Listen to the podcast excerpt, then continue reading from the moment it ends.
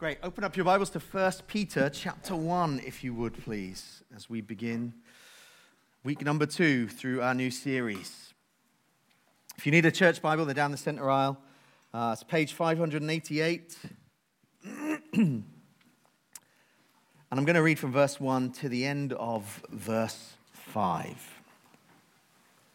This is God's word to us. Peter, an apostle of Jesus Christ, to those who are elect exiles of the dispersion in Pontus, Galatia, Cappadocia, Asia, Bithynia, according to the foreknowledge of God the Father in the sanctification of the Spirit, for obedience to Jesus Christ and for sprinkling with his blood, may grace and peace be multiplied to you. Blessed be the God and Father of our Lord Jesus Christ, according to his great mercy, he has caused us to be born again to a living hope through the resurrection of Jesus Christ from the dead, to an inheritance that is imperishable, undefiled, and unfading, kept in heaven for you you, who by God's power are being guarded through faith for a salvation ready to be revealed in the last time. Would you just bow your heads in prayer as we come around God's word, asking Him to bless the reading and preaching of His word? Dear Lord, we thank you for the preciousness of your promises that we hold in our hands.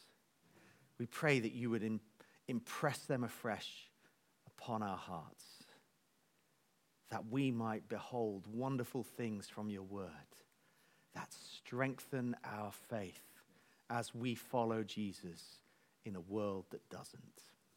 For your sake, we pray these things. Amen. Amen. In 1952, Florence Chadwick, you might have heard this story before, but Florence Chadwick stepped into the waters of the Pacific Ocean off of Catalina Island, determined to swim the 26 miles between the island and the shore of mainland, mainland California.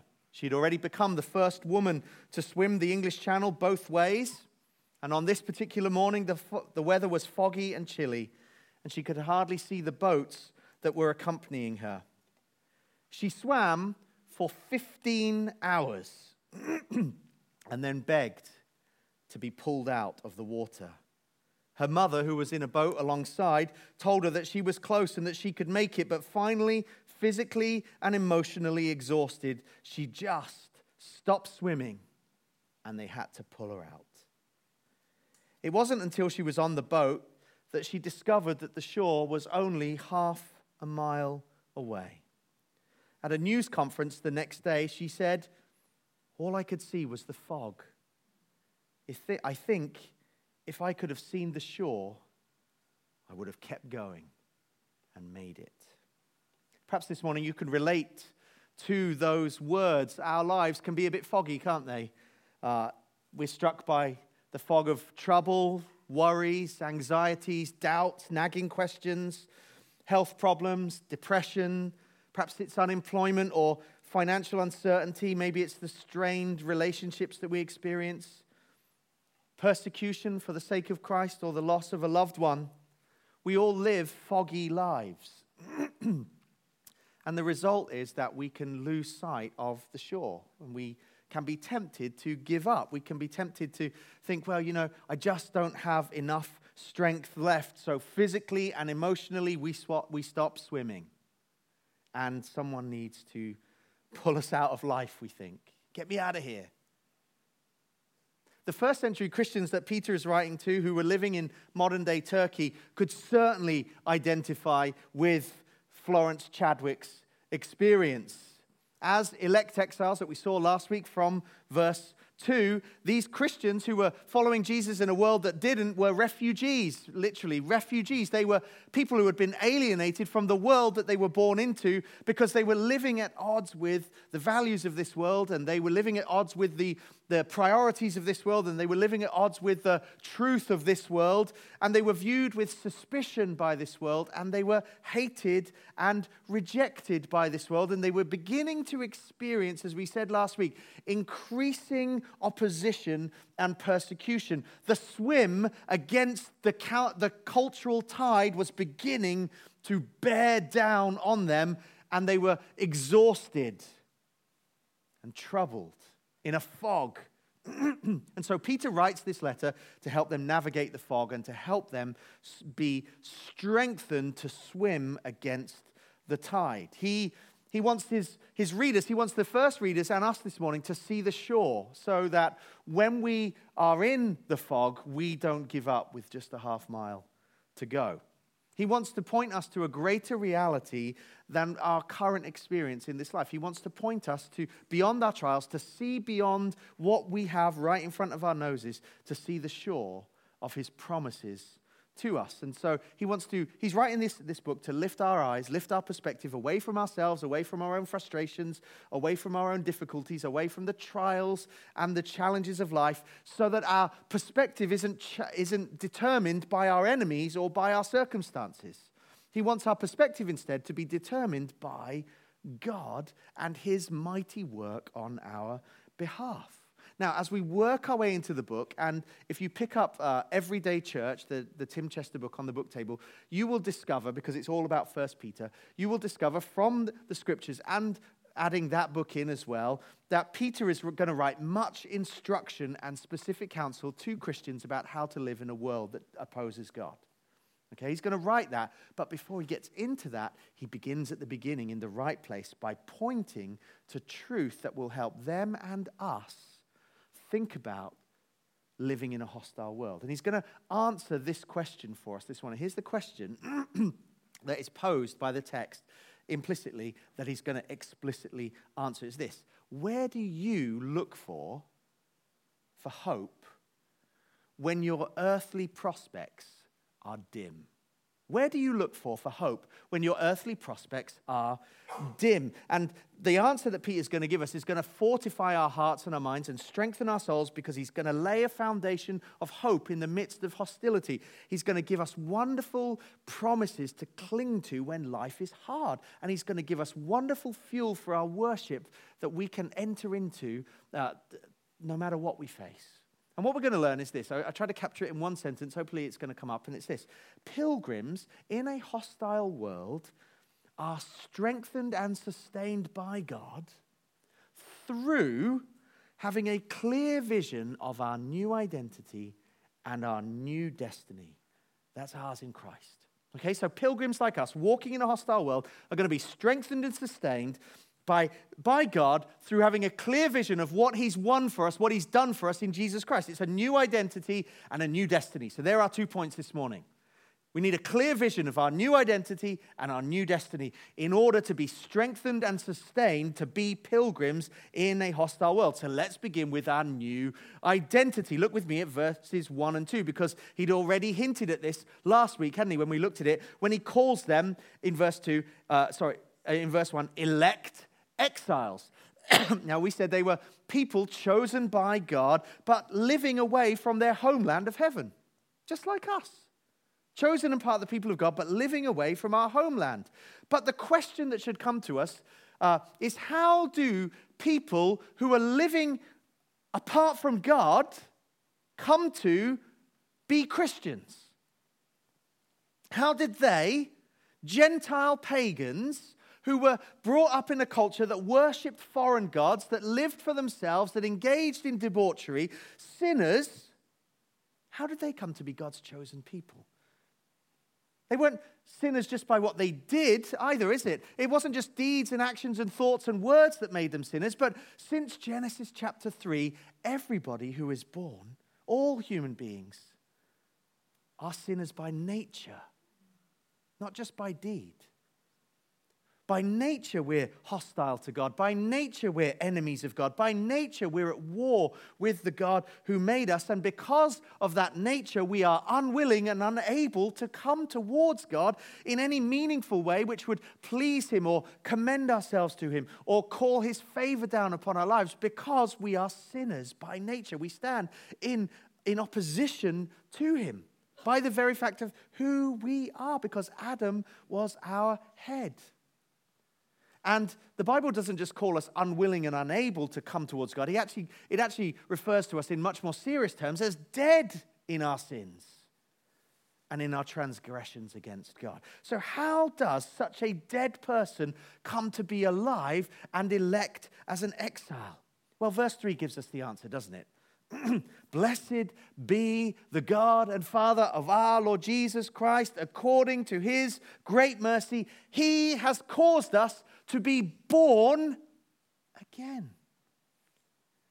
You come to be an elect exile by being born again by experiencing this new birth, this, this new birth where God takes the initiative to produce new life in sinners who are dead and opposed to Him. It's a mighty miracle, a working of God's grace, we're told, where in a miracle of mercy, the Holy Spirit.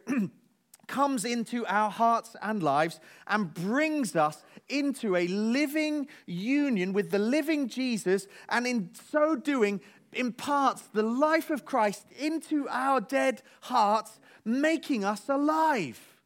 And in making us alive, He gives us new hearts with new desires and new affections, and we become new creations. We're reborn. Literally, the word here is rebegetted us. God has rebegetted us. He's reborn us, He's remade us, He's renewed us, He's recreated us. So when we think about being born again, it's not that Christians just turn over a new leaf or they try really hard or they, um, they adopt a new outlook on life. No, when we become Christians, Christ, through His Spirit, according to the will of the Father, brings us into a completely new order of existence. Paul writes in 2 Corinthians 5:17, "The old goes and the new comes, and behold, we are new creations. New birth brings new life and it brings a new identity as the people of God with a new father and a new family that we get to be part of. And did you notice how it comes about? It's all according to his great mercy. Mercy is such a sweet word, isn't it? We've been singing about it this morning. We've been witnessing it as we broke bread together. Mercy is such a sweet word. When you do something and you sin against someone and they turn to you and they say, I forgive you. Isn't that sweet? How, how much sweeter when God does that to sinners? Where mercy is, is God acting with a, a warm compassion towards those who deserve wrath. Mercy is the tenderheartedness of God which restrains his righteous hand. And we're saved and we experience the new birth all because of mercy, where God does not treat us as our sins deserve, where he restrains his righteous hand that's set against us and ex- instead extends grace to us. And that righteous hand is wielded against someone else. Mercy is a sweet word, and mercy is the reason that we are born again. Mercy is the reason that dead pagan Gentiles like you and me come to be elect exiles. It's a new identity that we're given. Let me just say this listen, as a church, we, we, we love the doctrines of grace. We, if you read the website, and I don't know whether anybody actually does, but you know, some people might read the website, and they certainly will when Marco's redesigned it for us, and that gets launched uh, because it'll be fantastic. But on the website, we might say, we're reformed, we believe in the doctrines of grace. And we've got to just be careful about that because although we do believe in the doctrines of grace and although we are reformed, we've got to be careful with our theology that we don't just see God as some cold and mechanical despot, heartlessly pulling the levers of creation just to orchestrate the things that he wants to do. Or like Churchill bent over a table with a, a map of Europe over him, just kind of mindlessly moving pieces here, there, and everywhere. God, God in His sovereignty is, He doesn't work like that. He works according to mercy, a, a tender compassion of a God who loves sinners, whose heart beats to save the guilty. And when he does that, we become new creations. Now, look at this. The new birth has a goal as well, doesn't it? We're born again, if you notice in verse 3, to a living hope. You know, births are wonderful, aren't they? I've been through six births, a little bit traumatized by some of them, but you know, they, you know, when you when you when you're in the room and, and a birth takes place, it's glorious. We celebrate it. We send people cards and gifts when they have babies. But do you know what happens after the birth? You bring your baby home to life in your family. You don't just leave the baby there. Oh, births are lovely. No, births lead to life, to new life that has hope. It has this baby in your arms has potential and opportunities, and it's going to experience life. It's going to experience hope, and that's what the new birth does to us. We don't just stay as babies, we grow into our new life and we face new potential and new opportunities and new possibilities. But the fog of life can stop us from seeing those. And certainly in this, these first century readers, they couldn't see through the fog. They couldn't make out the shore. They couldn't see beyond the persecution, the, the per- clouds of persecution that were gathering on the horizon and that they were coming towards us. And so Peter assures them, he writes to them, new life brings new and glorious opportunities. We are born into a living hope in the threat of persecution, in the threat of increasing opposition, believers like these first, this first audience and like us this morning, we can look to the future, Peter tells us, with an eager and a confident expectation that there is inestimable blessing that God has for each of us.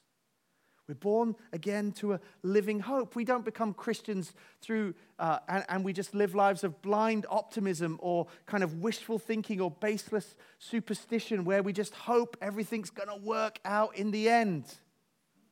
No, we're born to a living hope, a real and vital and substantive and enduring hope that Paul, uh, that Peter tells us is based on something that is real and living and substantive and enduring. Did you notice that? We experience the new birth that gives, uh, breeds in us a living hope, and it's all grounded and secured by something that is real and vital and substantive and enduring the resurrection of Jesus Christ. Look at that in verse 3. Born again to a living hope through the resurrection of Jesus Christ from the dead. And notice in the verses that we read from 1 to 5, Jesus is referenced four times in five verses. Peter can't get enough of pointing us to Jesus because Jesus is our living hope. For elect exiles in a world following Jesus in a world that doesn't, Jesus is our only hope. Jesus, the original exile, if you like. The original elect exile. What was Jesus? He was God's anointed and appointed Messiah. He was chosen by God to leave behind his heavenly home, to come and sojourn on earth amidst the people who hated him and rejected him and ultimately persecuted him to death on a cross. But in that death on a cross, he bore the sins of sinners like you and me, and he bore the righteous wrath of God, and he bore the punishment that, for sins that he didn't commit, and he died on a cross. But then, as we've been singing all morning, on the third day, he rose again to new life. And his resurrection is a sign that his sacrifice for sins was sufficient and accepted by the Father. And in rising from the dead, he rose victoriously and he rose triumphantly over everything that opposes God and threatens us. Our Redeemer lives.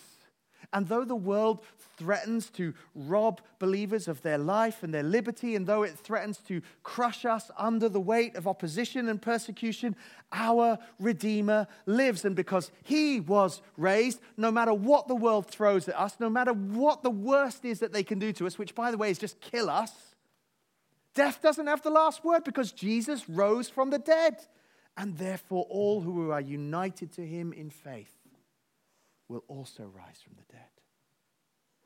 He's our living hope. Death could not hold him, and even if we face persecution to the ultimate degree of being martyred, death will not hold us because we have a living hope, because of a living Savior. So perhaps you're here this morning and your, your soul is dry and you lack a little bit of warmth in worship and you just stand and you sing some of these songs and you're going through the motions. Or maybe you stand there and you can't really sing because you're plagued with doubts and questions about, does God really love me? Or maybe it's what Naomi shared at the front here from Isaiah, and you stand there and you're just so aware of the crimson stains that you can't believe that Christ could wash you white as snow.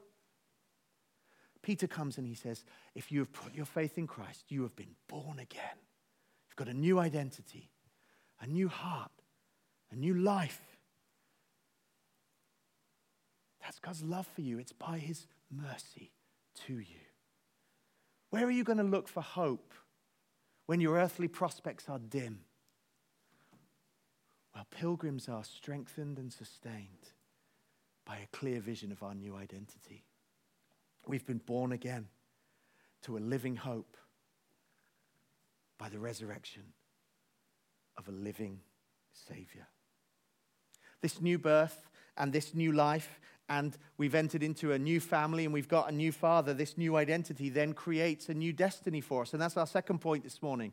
The new identity that we've been given also gives us a new identity. In verses 3 through 5, Peter elaborates on what this new identity uh, brings us. It brings us an inheritance. Our destiny is an inheritance. in a similar way to just at the right time, I and Claire will leave our children an inheritance. And in just the same way as at just the right time, our parents will, unless they end up in a home, leave us an inheritance and I'm just waiting for the day when I've told June I'm going to have a hot tub in our garden with a little in memorial of June Bowley on the fence. Uh, I'm written out of the will. There we go. So, at, at just the right time, we'll receive an inheritance from our earthly fathers. We'll give inheritances to our earthly children. So the Lord has promised an inheritance for us. Now, this isn't an inheritance of financial treasure like we might think about it in the 21st century. This, this word inheritance that Peter references here in verse 4 is weighted with Old Testament expectation and understanding. These, these first audiences would have, would have known because they'd been taught by their, their leaders and because they held an Old Testament in their hands. They would have come to know that God's promise of inheritance was first made to Abraham in Genesis 12. You're going to be my people. I'm going to give you descendants as numerous as the stars, and I'm going to lead you into a land where you will dwell as God's people, in God's place, under God's rule and blessing. He promised them the land of Canaan, a land that he told them was flowing with milk and honey. It was full of abundant goodness and glorious things. It was a place where these Old Testament saints would settle and live in safety and harmony, protected by the God who was theirs. It was the promised land, wasn't it? It was the promised land. And you can read about the, the conquest of the promised land and the possession of the promised land in, in the book of Joshua in the Old Testament. But as we read on into our Old Testament, although God made this promise to them of uh, to to Abraham to be a numerous people and to have descendants and to have a land that would be their own. And as that passed into, into the possession, that promise passed into the possession of the Old Testament people of God, we know as we read on that there was this constant cycle where the people of God rejected God. They turned away from Him in unfaithfulness and disobedience, and it brought God's judgment upon them.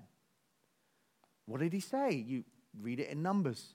You disobey me, and literally, you will be vomited out of the land you'll go into exile. And isn't that what happened as the cycles got worse and the unfaithfulness and the disobedience continued year after year and decade after decade? God led foreign powers to invade Israel and he vomited them out of the land into exile in Babylon.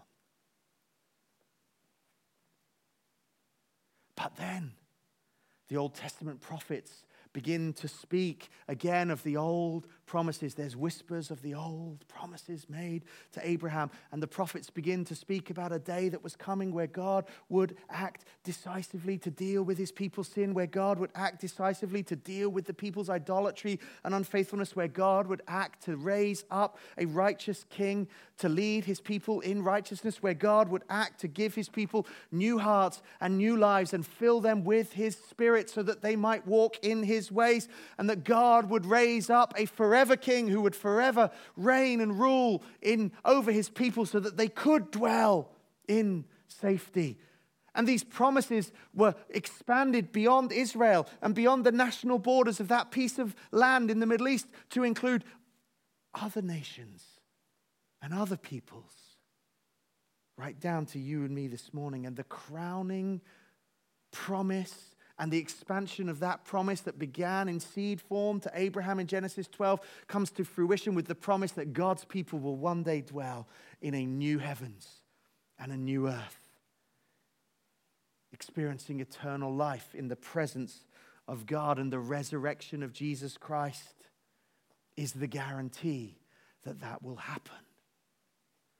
That's the beginning of this new creation, this recreation. It's the signal and the start and the guarantee that all of the promises of God in the Old Testament that are then promised through Christ will come to their full and final fruition.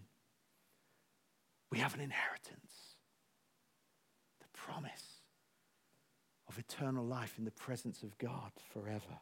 Then Peter tries to describe it in verse 4. Go back to there. He just tries to describe it, but he just can't seem to do it justice. He can't seem to get his arms around it and describe it in a way that we can comprehend because it's really beyond our comprehension. So he just begins to tell us what it's not like. By way of contrast, he begins to say, Well, I can't really explain it, but let me tell you what it's not like. And he uses three words to describe it. Now, these aren't synonyms that you could just use interchangeably. He's chosen these specifically because he wants to, to inform us with distinct meanings. So he says it's imperishable. That means it's free from decay, it's free from death. It won't perish, it won't rot, it won't be destroyed. So our inheritance is indestructible. Then he says it's undefiled. That means it's free from the pollution of sin and the pollution of evil.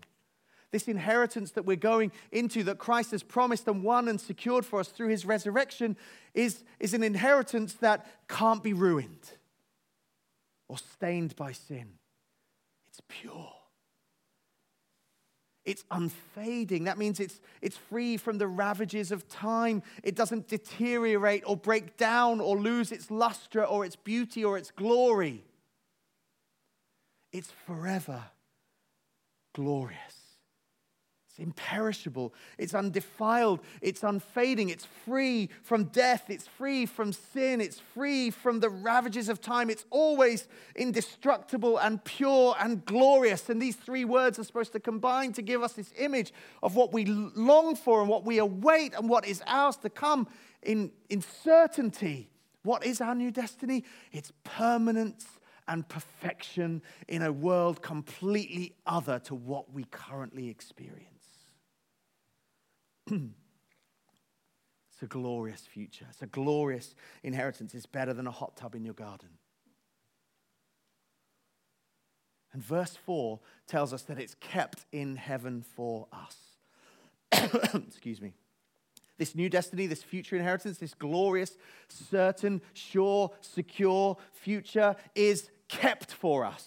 It's protected for us by God Himself. It's guarded, it's sorry, it's kept for us in heaven. So God is keeping it for us. He's protecting it. As sure as the resurrection of Jesus Christ was, our future inheritance is. That's what Pete, uh, Peter's trying to communicate to us here.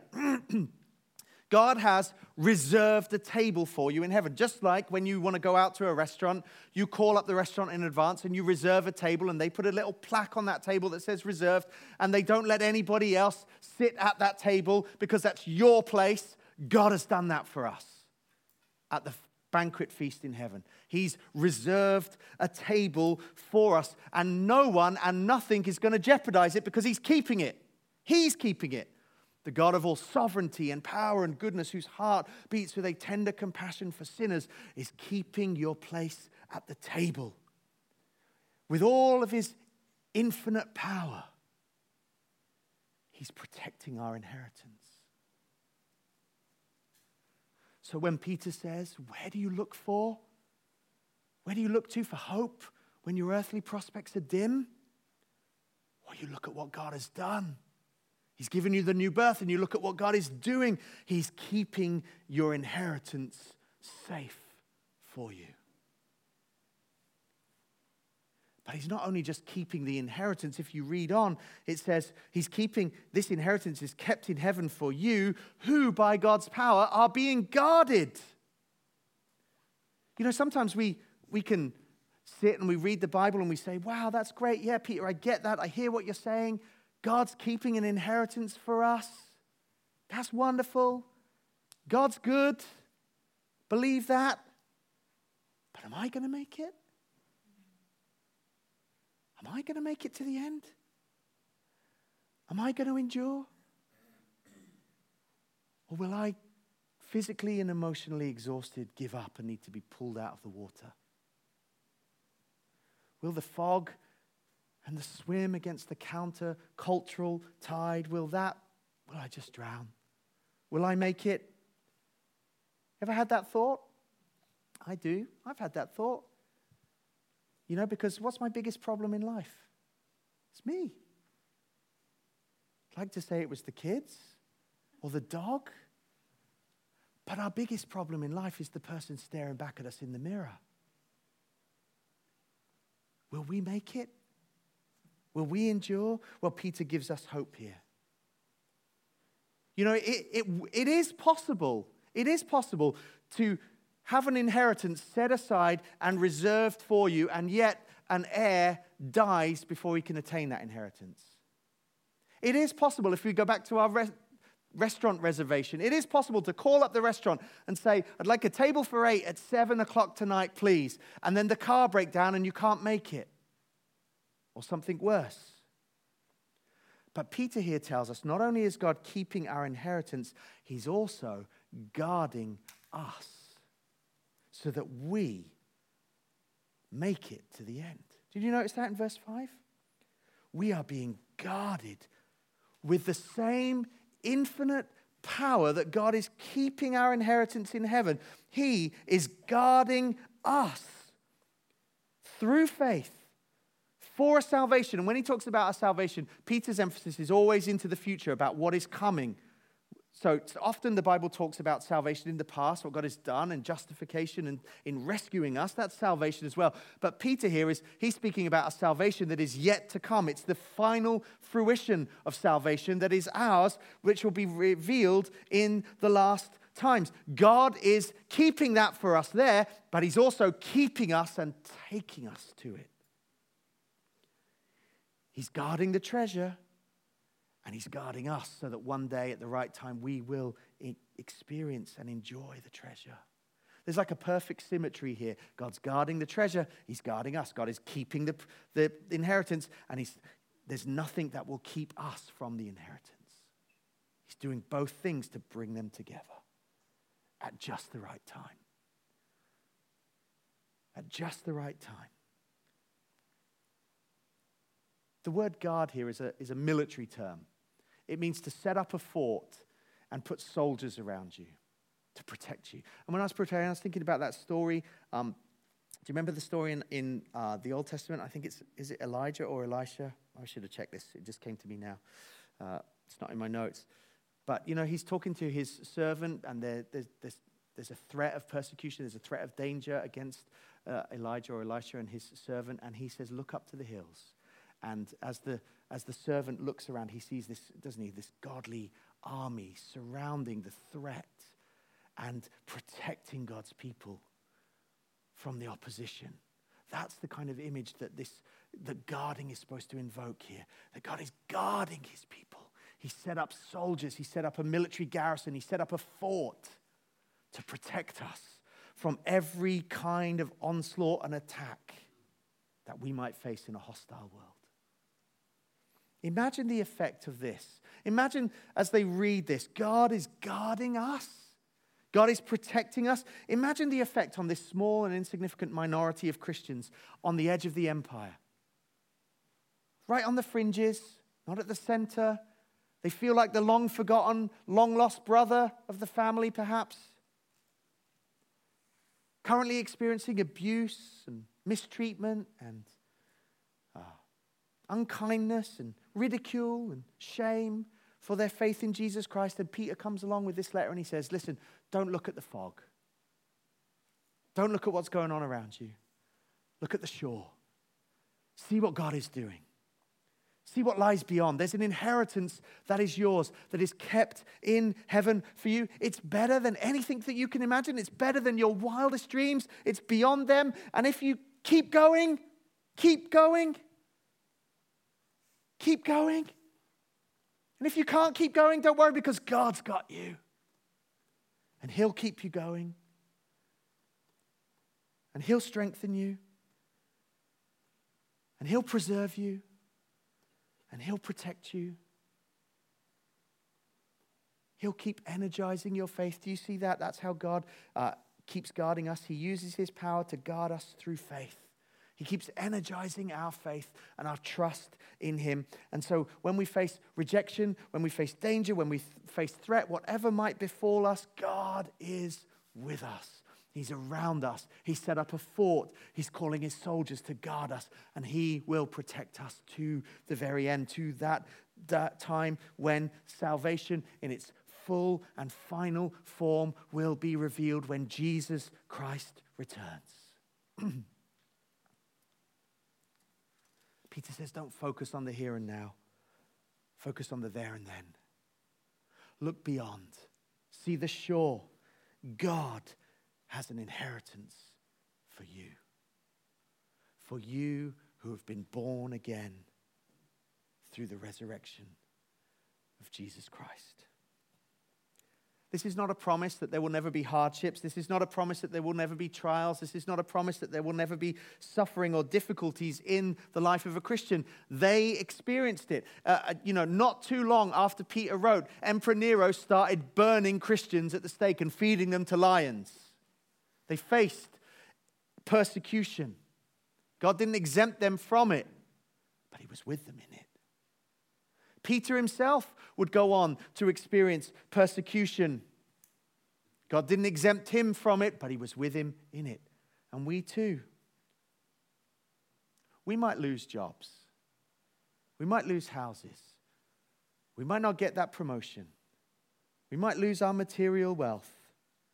We might be incarcerated and locked up and lose our freedom. One day we might even have to die for our faith in Jesus Christ. We're not exempt from it. But Peter tells us God is with us in it. We are continually, the term here, being guarded, it's a continually. We are being continually guarded by God's power, and his guarding activity will not come to an end until that final day when Jesus returns and he will make all things new and he will fix everything that is broken and he will put an end to everything that opposes God and threatens us. He will cast uh, he will deal with all sin decisively. He will cast Satan into the hell into hell. He will put an end to death and we will live with him in the new heavens and the new earth. He will be our God and we shall be his people. And there will be no more sorrow, no more sickness, no more death. He will wipe away every tear. And we will live with him in an imperishable, undefiled, unfading glory forever. Where do we look for? For hope when our earthly prospects look dim. Pilgrims who make it are strengthened and sustained by God because He gives us a clear vision of our identity and our destiny. And no trial, no persecution, no opposition can steal that away from us because He's guarding it and guarding us. Now, what's our response? Well, verse 3 it's a call of worship. Blessed be the God and Father of our Lord Jesus Christ. got a new identity, you got the promise of a new destiny. Here's what you do in this life you praise God. That's what we're going to do now. So if the band want to come back, we're going to sing. We're going to offer loud praises to God because of who He is and what He's done for us. While the band come back, let's pray. Lord, thank you this morning that you have given each and every one of us a new identity and a new destiny. Blessed be the God and Father of our Lord Jesus Christ, who according to his great mercy has caused us to be born again to a living hope through the resurrection of Jesus Christ from the dead, to an inheritance that is imperishable and undefiled and unfading, kept in heaven for us, who by God's power are now being and will continue to be guarded through faith for that day of salvation that will be revealed when Christ appears. Thank you for that hope. Amen. Amen. Let's stand and let's sing.